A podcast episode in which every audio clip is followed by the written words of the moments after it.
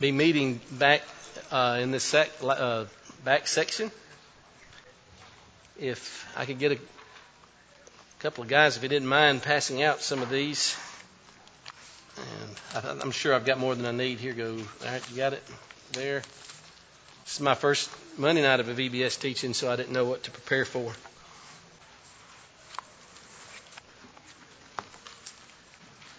All right. Believe it or not, I was a lot more nervous about what I did about five minutes ago than I am standing in front of you. It's uh, I'm a little rusty. I used to do that a lot more frequently. Um, I, I made a pledge, uh, hopefully one that I can keep. I did not mean. I think we went over an hour last night, and uh, there's no call for that. And I don't want to. Maybe that's why we have a few less here. I, I I, uh, at least the kids get to rotate every 15 minutes, and if y'all are just sitting here, it's a little, little tough on you. So, um, we are we are trying to talk about the characters that they are learning about in Vacation Bible School each evening. And last night, of course, uh, we talked about Noah as they did, and maybe we looked at a little different perspective. And I think we're probably going to be doing that tonight. We're going to be looking at a different aspect of Moses than I think that they're going to be concerned with. Uh, but before I get to what it is that I have, um, I'm interested in when you think about Moses, of all the Old Testament characters, Moses is a man that has a, a, lot more different kinds of things said about him. Uh, when you think of Moses, what's the first thing that comes to your mind? Say again? All right, lawgiver.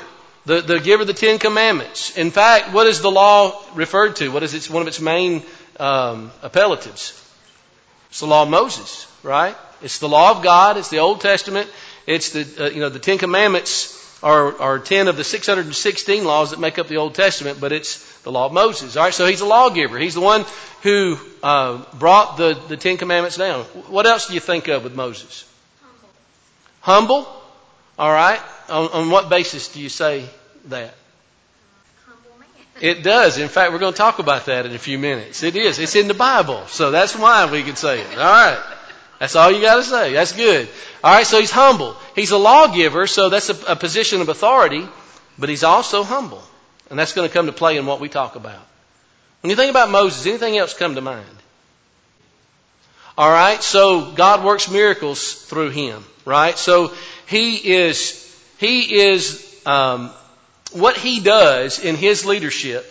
And by the way, how old does Moses live to be? Anybody know? Remember? 120. How much of that time was spent leading God's people? Well, it is easy to, to, depart, eh, to divide his life into three 40 year sections. Now, in the first 40 years, where is he at? He's in Egypt. What's he trying to do? What's he trying to do? He's trying to lead. But God's not ready for him to lead yet. All right, so you remember that pivotal point where he kills the Egyptian slave in Exodus chapter 2? God, um, uh, uh, Moses goes to Midian. He flees and he gets married and he works for his father-in-law and he is in, uh, he is a sheep herder for 40 years. You know what that was? That was a training ground. That was a proving ground for the moment of truth. So here's a man that lives 120 years and He's, he waits 80 years. I, I, was, I was about to do something very dumb. I was about to say, who's here 80 years old? If there is any, well, I know maybe one or two, maybe, but think about you haven't had that moment to serve as God's leader yet, and you're, and you're just turning 80 years old. He tried, but he was given the mantle of leadership in the last 40 years of his life. Um, when you think about Moses, I think that one of the, the most powerful lessons that we learn about Moses is leadership, good and bad. Think about all the different uh, points in, in, in his 40 years where God is leading through him. And he is going to demonstrate himself through uh, the, the uh, miracles that he shows. And another aspect that we're going to actually drill down on in just a minute. Anything else you think of that you associate with Moses? Hebrews 11 tells us that. Remember, that's kind of where we're going with uh, our launching pad here is, is the book of Hebrews. And he was, he was raised in Pharaoh's house. He was educated in the ways of Egypt. He had it made. He had it, he was the son of Pharaoh's daughter. It was a cushy life, but he had his, his handmaid was actually who? His mama. And she keeps him tied to God and his law and his ways. And so he's raised a Hebrew even though he's in Egypt. Uh, and as he is there and he's, uh, he's going through that, he has that influence, he has that power, he has that education, but he never forgets who he is. And maybe that's part of that humility that he has. Anything else? All right? He didn't like to speak publicly. It's funny, he does a whole lot of it for somebody who doesn't want to do it, but it's one of his excuses in Exodus 3 and 4 not to lead. Now it's time God says, I want you to lead. He's been avoiding that for all this time, and then he goes and, and and ultimately he's speaking a whole lot, but Aaron's his prophet is what God says as he's giving him an answer to all of his excuses in Exodus chapter 4. He didn't like to speak publicly. A lot of us can relate to that. Anything else? His faith, obviously. He, he didn't make the Hall of Fame without having that faith. And it's in about the middle of the chapter, verse 23 to 26 or so, where multiple events in his life. Only one thing is said about Noah and his faith in Hebrews 11 and verse 7. But there's faith that he had being uh, raised in Pharaoh's house, but uh, uh, refusing to enjoy the pleasures of sin for a season. He suffered affliction instead with the people of God, and by faith, the Israelites, still talking about Moses, crossed the Red Sea, which the Egyptians trying to do. What happened? They were drowned. Okay? So definitely that his, his faith is what we're kind of launching off of. You said something else. Yeah. And what does that suggest to us? He had a relationship with God. He has an intimacy that is forged by familiarity. And it's interesting, there's two parts to that. God wants him in his presence. Will you remember that about God? God wants you close to him. He wants you coming to him. He wants you to desire his presence. But not only that, we have, we have Moses desiring to be in the presence of God.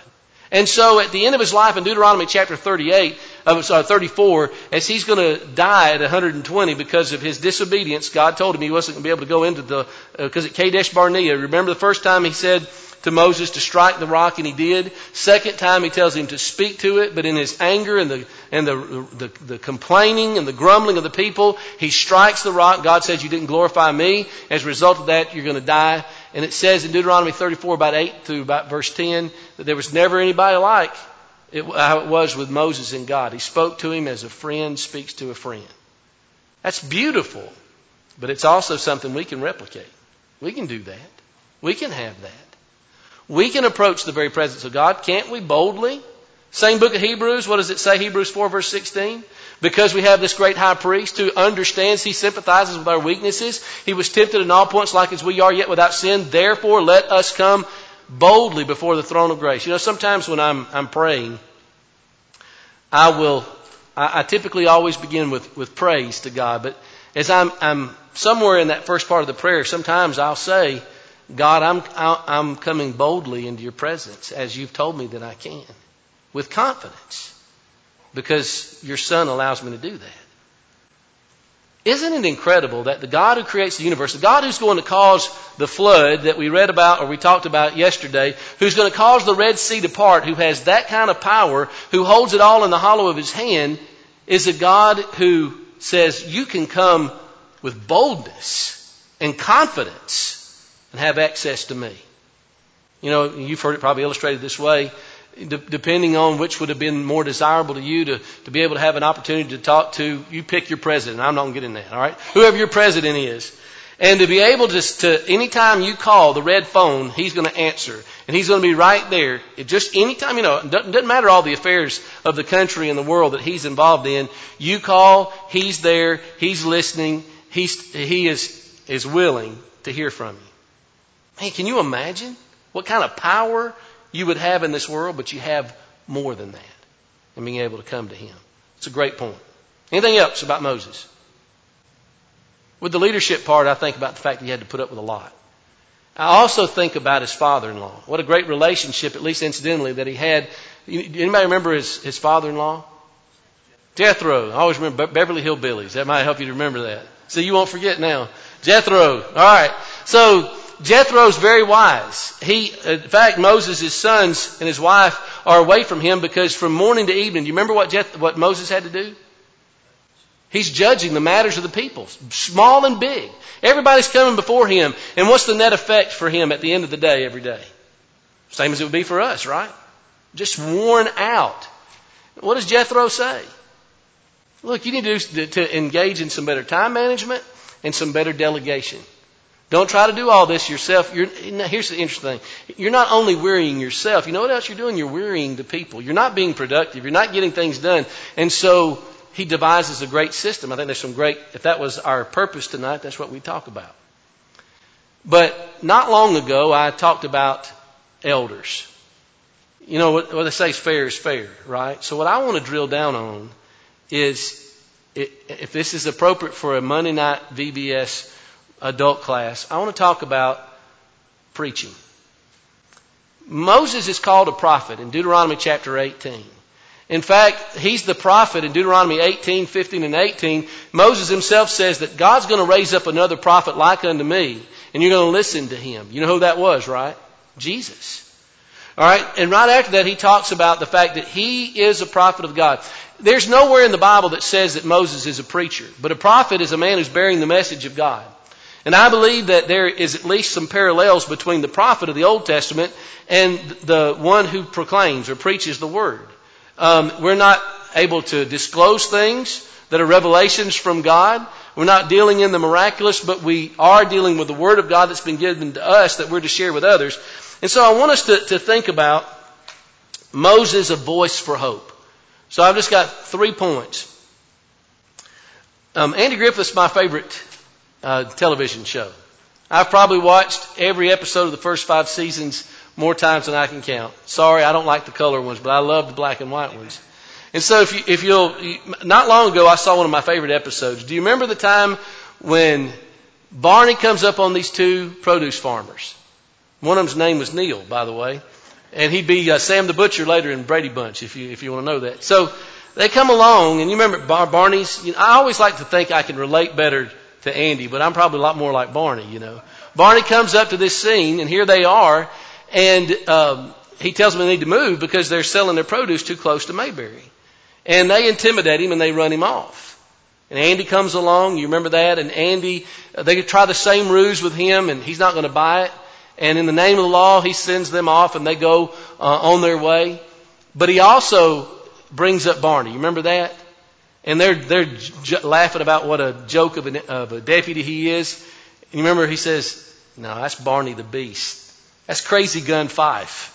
You better be careful. You know, he, does he hit his, his holster? That's when you know he's fixing to, to shoot. So if you see that, so he, Andy sends Barney back. You remember that? He goes and he tells them, and they're believing that about him, and so they take off. And then they go into town. They're, get, they're getting gas at Wally's filling station.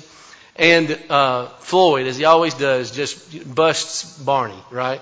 And he says, "Oh, you must have him confused with somebody else. You know, he couldn't, he couldn't hurt a fly." So they're upset. You remember that? So they're going to go back. They say, tell him we're back in business and we want him for a customer. It's really one of the finest moments that Barney ever has. Because Andy finally convinces him. You remember they pull up to the place and, and Barney says to Andy, yeah, I want you to stay here. And he walks down there and he faces up those two big guys and he says, if I remember it right, he says, you both are a, are a lot bigger than me. But this badge represents a lot of people and they're a lot bigger than both of you. He says, Are you going to leave? And of course, they leave. And of course, that's, that's a great moment. Let me tell you something as a preacher. And now, now you're going to think of me as Barney Fife every time I'm up there preaching. But there are times where there's a message that you've got to share that is intimidating for you to have to share. Especially if the people that you know and love and that you're building a relationship and that you like and you want to be appreciated, you want to be admired like anybody else, you know that maybe there's a chance they're not going to like what it is that you have to say. There is, there's a call, a need for courage for the men who would stand up and preach.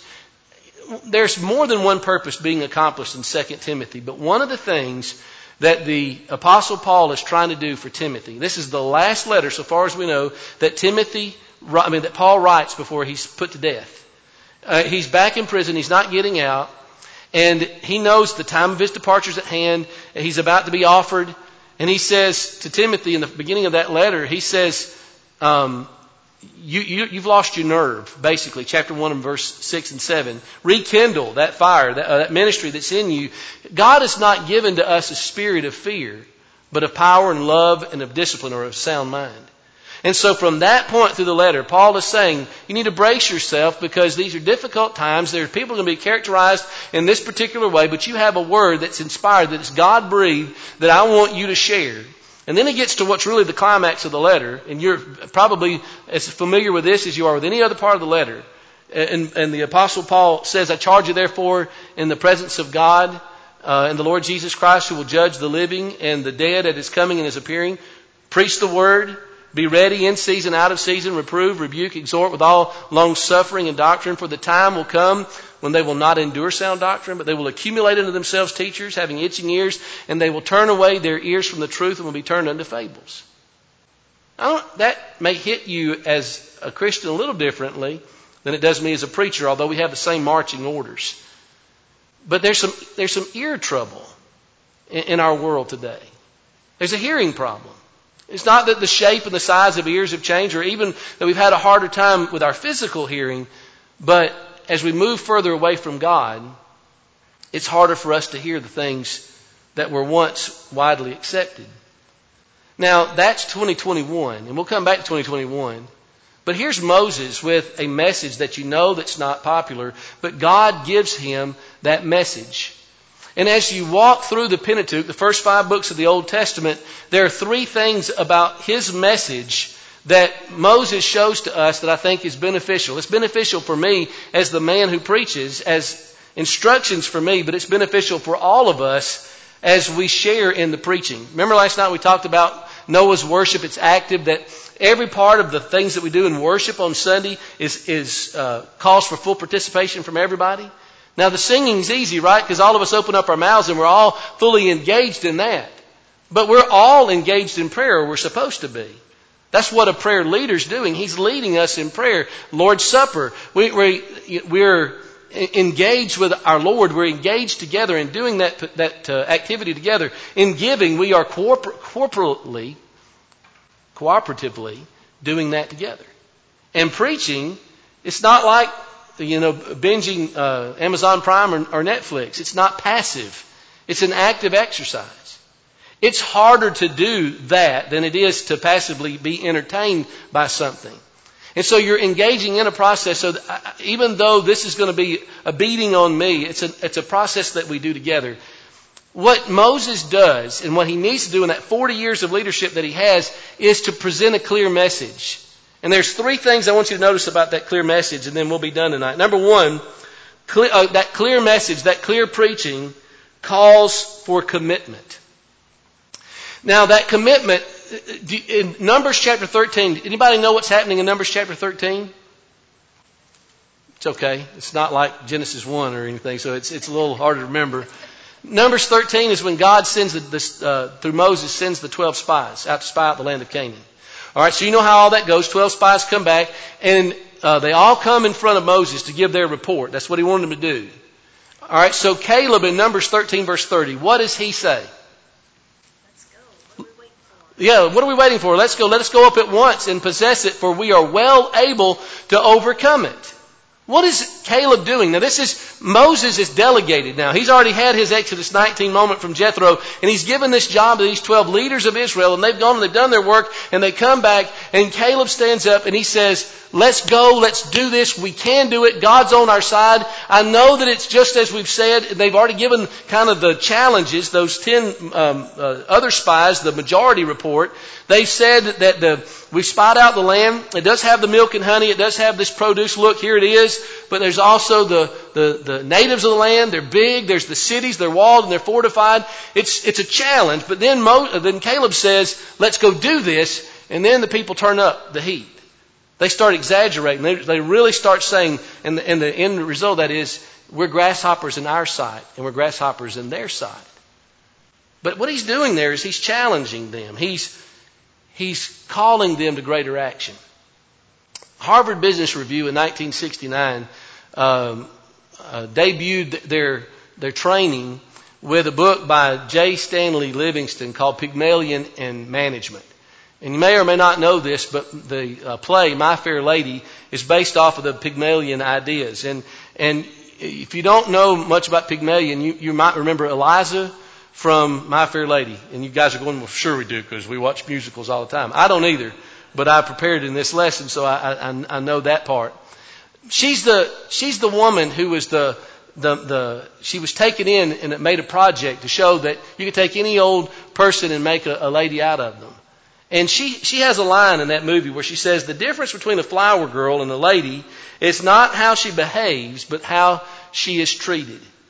All right, and uh, Livingston and his researchers at, at uh, the Harvard Review applied that to management. They said that managers who have high expectations of their employees get what kind of production from them? Effective, high. And those that have low expectations, what you would expect, they do poorly. Now, I don't think that's just true of flower girls and of business management. I think that's true of God's people. If the, if we in the preaching that's done do not challenge evangelism, do not challenge us to develop good Bible teachers, don't challenge us to rise above the world and live distinct and different from that, and don't challenge evangelism, I think that what happens is God's people not being challenged don't rise. But if, in my experience, and it's, it's not exhaustive, but in my experience, when you challenge people to rise up and to do that work, to, to do what we're called to do as Christians, God's people are the best people in the world. And you know what they do? They, they rise up to that challenge. So often we just haven't challenged them. Now, Caleb is an example of how sometimes that doesn't work. How you can challenge people and they don't respond, but I think that's the minority. I, what Paul does in a lot of his letters, and this is, he's a masterful communicator. And he does this at Corinth, he does this at Rome, he does this at Galatia, he does this at Thessalonica, and he does this at Philemon. You know what all of those epistles have in common? In all of them, he says, I have confidence in you. Nehemiah comes with this huge task. And as he comes to them and he speaks to them and they have these walls that are crumbled down and the, the temple is still a work in progress, he says, let us rise and build for the people had a mind to work. They were challenged and they rose to the task. And David challenges the people of Ramoth Gilead to have strong and valiant hands. And despite uh, Amasa being so wicked, the people do that. They, they, they do rise up to the challenge. What Moses does is something that preaching needs to do. And I recognize that as, a preacher. It's got to be a, a call to commitment. Because we made a commitment when we obeyed the gospel. And what effective preaching in God's eyes does is it challenges us to go up higher, to do more than we had done before. Number two, clear preaching has the Lord as its authority. Now, from the time that Moses is called at the bush in Exodus chapter 3 until the very end of his life, there's one consistent thing about him. He always indicates that the Lord is the authority of his message. Uh, if you'll notice with me in over in Deuteronomy chapter 18 and verse 20. Moses warned about somebody who would come along and say that they had a message from God, but they did not have a message from God. It's right after he says that there's going to be a prophet like me that's going to be raised up. You're going to listen to him. In Deuteronomy chapter 18 and verse 20, he says, But the prophet who speaks a word presumptuously in my name, which I have not commanded him to speak, or which he speaks in the name of other gods, that prophet shall die. You may say in your heart, How will we know the word which the Lord has not spoken? When a prophet speaks in the name of the Lord, if the thing does not come about or come true, that is the thing which the Lord has not spoken. The prophet has spoken it presumptuously. You shall not be afraid of him. Now, Moses, by contrast, is not like that. When Moses is, speak, is speaking, Numbers chapter 39 and verse 40 says that Moses told the children of everything uh, just as the Lord had commanded him. In fact, God, you might remember that Miriam and Aaron are questioning whether or not he is the Lord's spokesman over in Numbers chapter 12 and verse 8. But he says, I'm saying what God has told me to say.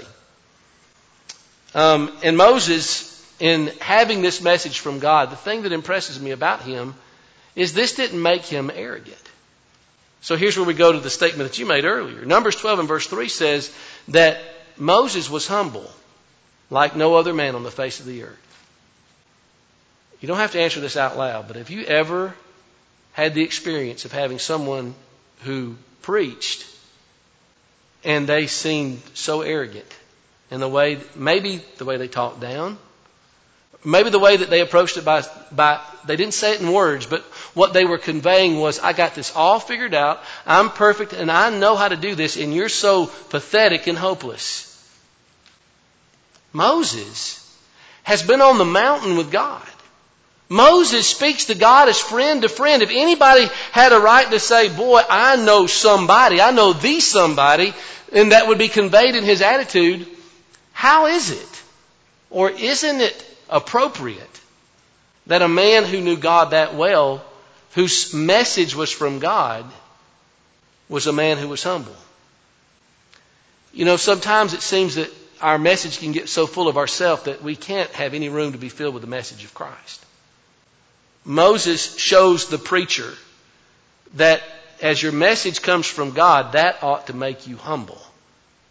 And it also means that you need to share what it is that He's told you.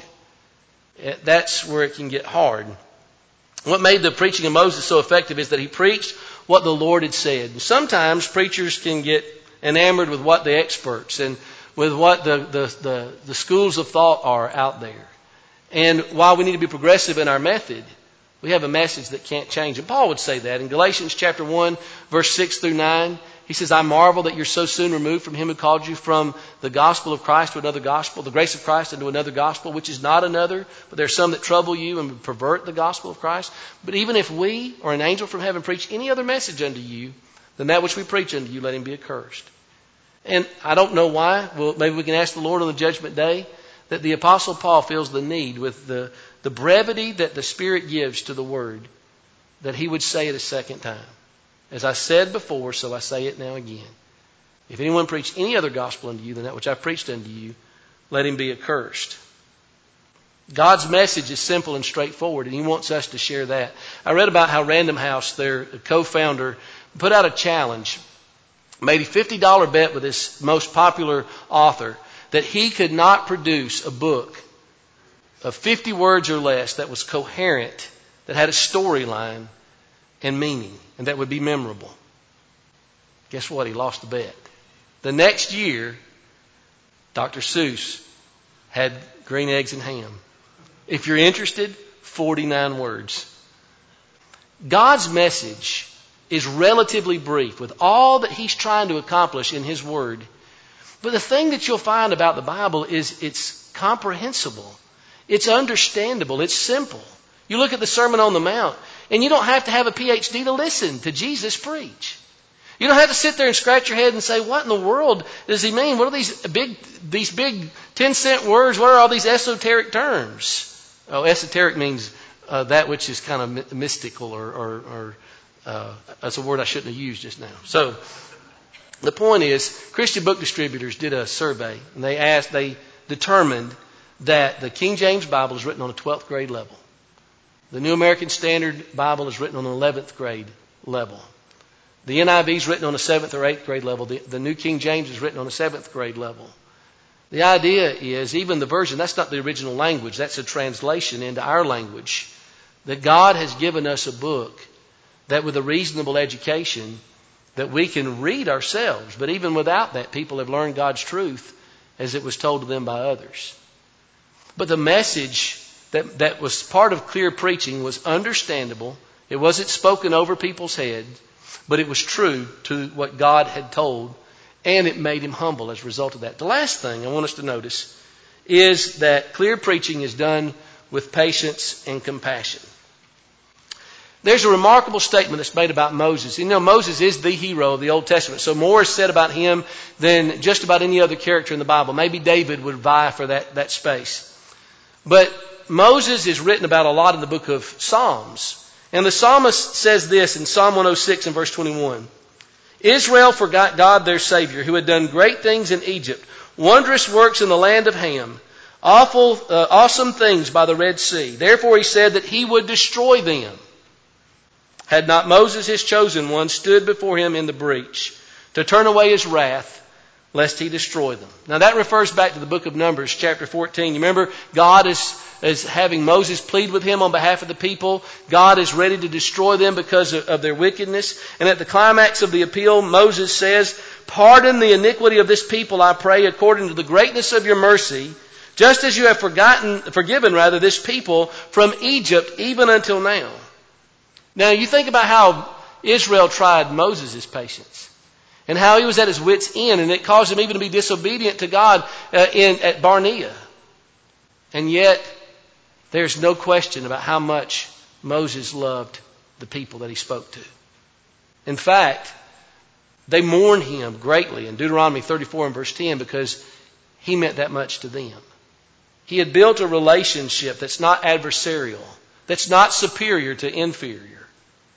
The, uh, the idea of encouragement, it, the, the Greek word parakaleo means to call alongside. And I think the best explanation I've ever heard of that is this. It's the idea of somebody coming along beside you, putting their arm around you, and kind of guiding you through whatever that principle is. Now, some of you have had people like that in your life, haven't you? Mentors, people that you learn something from. So, I, mine was a uh, was a man named Bob Miller. He was a captain in the army. We had nothing a lot. He was 30, 35 years older than me. Big, tall guy, retired army captain. Got me my first job at Hinesville Builder Supply. He just he wrote me a letter of recommendation for for college, and he taught me the the little I know about how to use my hands and a, a lot about life. I had a great dad, and Dad taught me a lot too. But I think it meant more because Bob wasn't my dad. He didn't have to do that. And it was kind of hard for him. He had to stoop over a little bit to do it. But more than once, he put his arm around my shoulder. And he'd say, Now, son, this is not how you're supposed to do that. This is what I want, is what you need to do. You know, whether it was fishing or using a post hole diggers, whatever it was, he had that he, he would come alongside. He never was ugly and mean. He knew I needed to learn more about that, and he was willing to do that. Now, that's probably a very imperfect analogy. But it seems to me that at least part of what a preacher's work is to do is to do that, to come alongside. You know, there's going to be times when we have to talk about hell and the judgment. But I hope it's never the case that it looks like I'm enjoying talking about it or hoping that you go there. You see, we're in this together. Moses is trying to go to the same place that all the Israelites are. And he's facing his own challenges just as they are. But he's doing all that he can. He was, with, he was at it for 40 years. You don't do that without a love of people. You don't do that if you stay locked away from people in an ivory tower somewhere. You've got to be involved in people's lives. And Moses was day after day. You know, I don't know if, if um, if Paul thought about this with regard to himself, but in Colossians chapter 3, verse 12 and 13, because gospel preachers are Christians, I think these truths should be evident in our preaching. In Colossians 3 and verse 12, he says, So as those who have been chosen of God, holy and beloved, put on a heart of compassion, kindness, humility, gentleness, and patience, bearing with one another and forgiving each other. Whoever has a complaint against anyone, just as the Lord forgave you, so also should you. This is the way that we want to be dealt with by God. So that's the way that we should want to deal with others. Sadly, for one reason or another, some preachers become bitter, isolated, and depressed during the course of, or maybe because of, their preaching. There's no doubt Moses was sometimes discouraged, but he remained patient and compassionate. And so God's preacher needs to remember that as he deals with God and his people. I heard a poem. Um, I don't know. The guy's name is W.R. Cruz. The title of the booklet it came out in was Playing Church. Um, I heard this as a kid. Um, you may have heard it before. It says, Preach a sermon, preacher, but don't preach very long. Just tell a heartwarming story, but don't condemn the wrong. Say not a thing about specific problems, because that's something we don't want to know. We're just here to feel real good so don't mess up the show. Preach a sermon, preacher, but don't preach doctrine plain. Let others guess at what is meant. Don't ever call a name. We'll sing your praises loud and long and keep you many a day. But preach it clear and you will hear. Brother, be on your way. Preach a sermon, preacher, but say nothing of our duty. Tell us all about God's grace and picture heaven's beauty. Leave out the things that we must do. We're busy making money. Keep it short and off the point and make it sweet as honey. Preach a sermon, preacher, but say nothing of our sins. Don't speak of hell, repentance, or other stuff that offends. Tell us about how Jesus loves each and every one and how he'll forgive us no matter how our lives are run. Preach a sermon, preacher, but make sure we're entertained. With the right technique, there's sure to be new converts to be gained. Tell us about church youth programs and our gospel bands. I'm thinking this is not written by a member of the church. I don't, I don't think so. With these, we're sure to win more souls and give our Lord a hand. Preach a sermon, preacher, and speak of the day we die. Tell all the folks about our home beyond the starry sky. Preach a sermon, preacher, make it strong. Preach it straight to heaven. Tell us that since we have church membership, we get eternal living. Now, I didn't read that for the reason that you might think. I have heard gospel preachers at least quote some portion of this. And there may be churches somewhere who think that way, certainly not Lehman Avenue. I think there's sometimes preachers who have gone the other direction. And all they can do is just beat on and be harsh. And there are some, because they don't want to hurt anybody's feelings, will never step on a toe. The challenge that God wants the gospel preacher to meet is to find the balance. To be willing to speak about whatever needs to be spoken, but to do so in such obvious love that nobody can miss it. With the idea that it's a sinner telling other sinners, beggars all, how to find bread. A lot of stuff can be said about Moses, but I appreciate personally Moses the preacher, and I hope that you got a little benefit from that. Let's have uh, a word of prayer. God, thank you for this uh, great and faithful group of people who are here tonight and who are demonstrating their commitment to you, their commitment to Vacation Bible School. We're so grateful for um, all the great that's done, a great good that's been done already in this with all the work that's gone into it. We're thankful for those who are, are sitting as teachers in our classrooms and involved in various ways. We're thankful for each and every adult that's in here tonight. We're thankful for their lives and for their conviction and for the light that they shine in each and every day. Help us, Father, to want, all of us, clear preaching, preaching that comes from you, that's a message that has you as the source, that has compassion, and that it calls us to be better and to be more like Jesus. Father, help us to encourage each other each and every day, even the more so as we see the day approaching. In Jesus' name, amen. All right, you'll have about uh, 15, 20 minutes if you're staying and waiting for the kids to come back.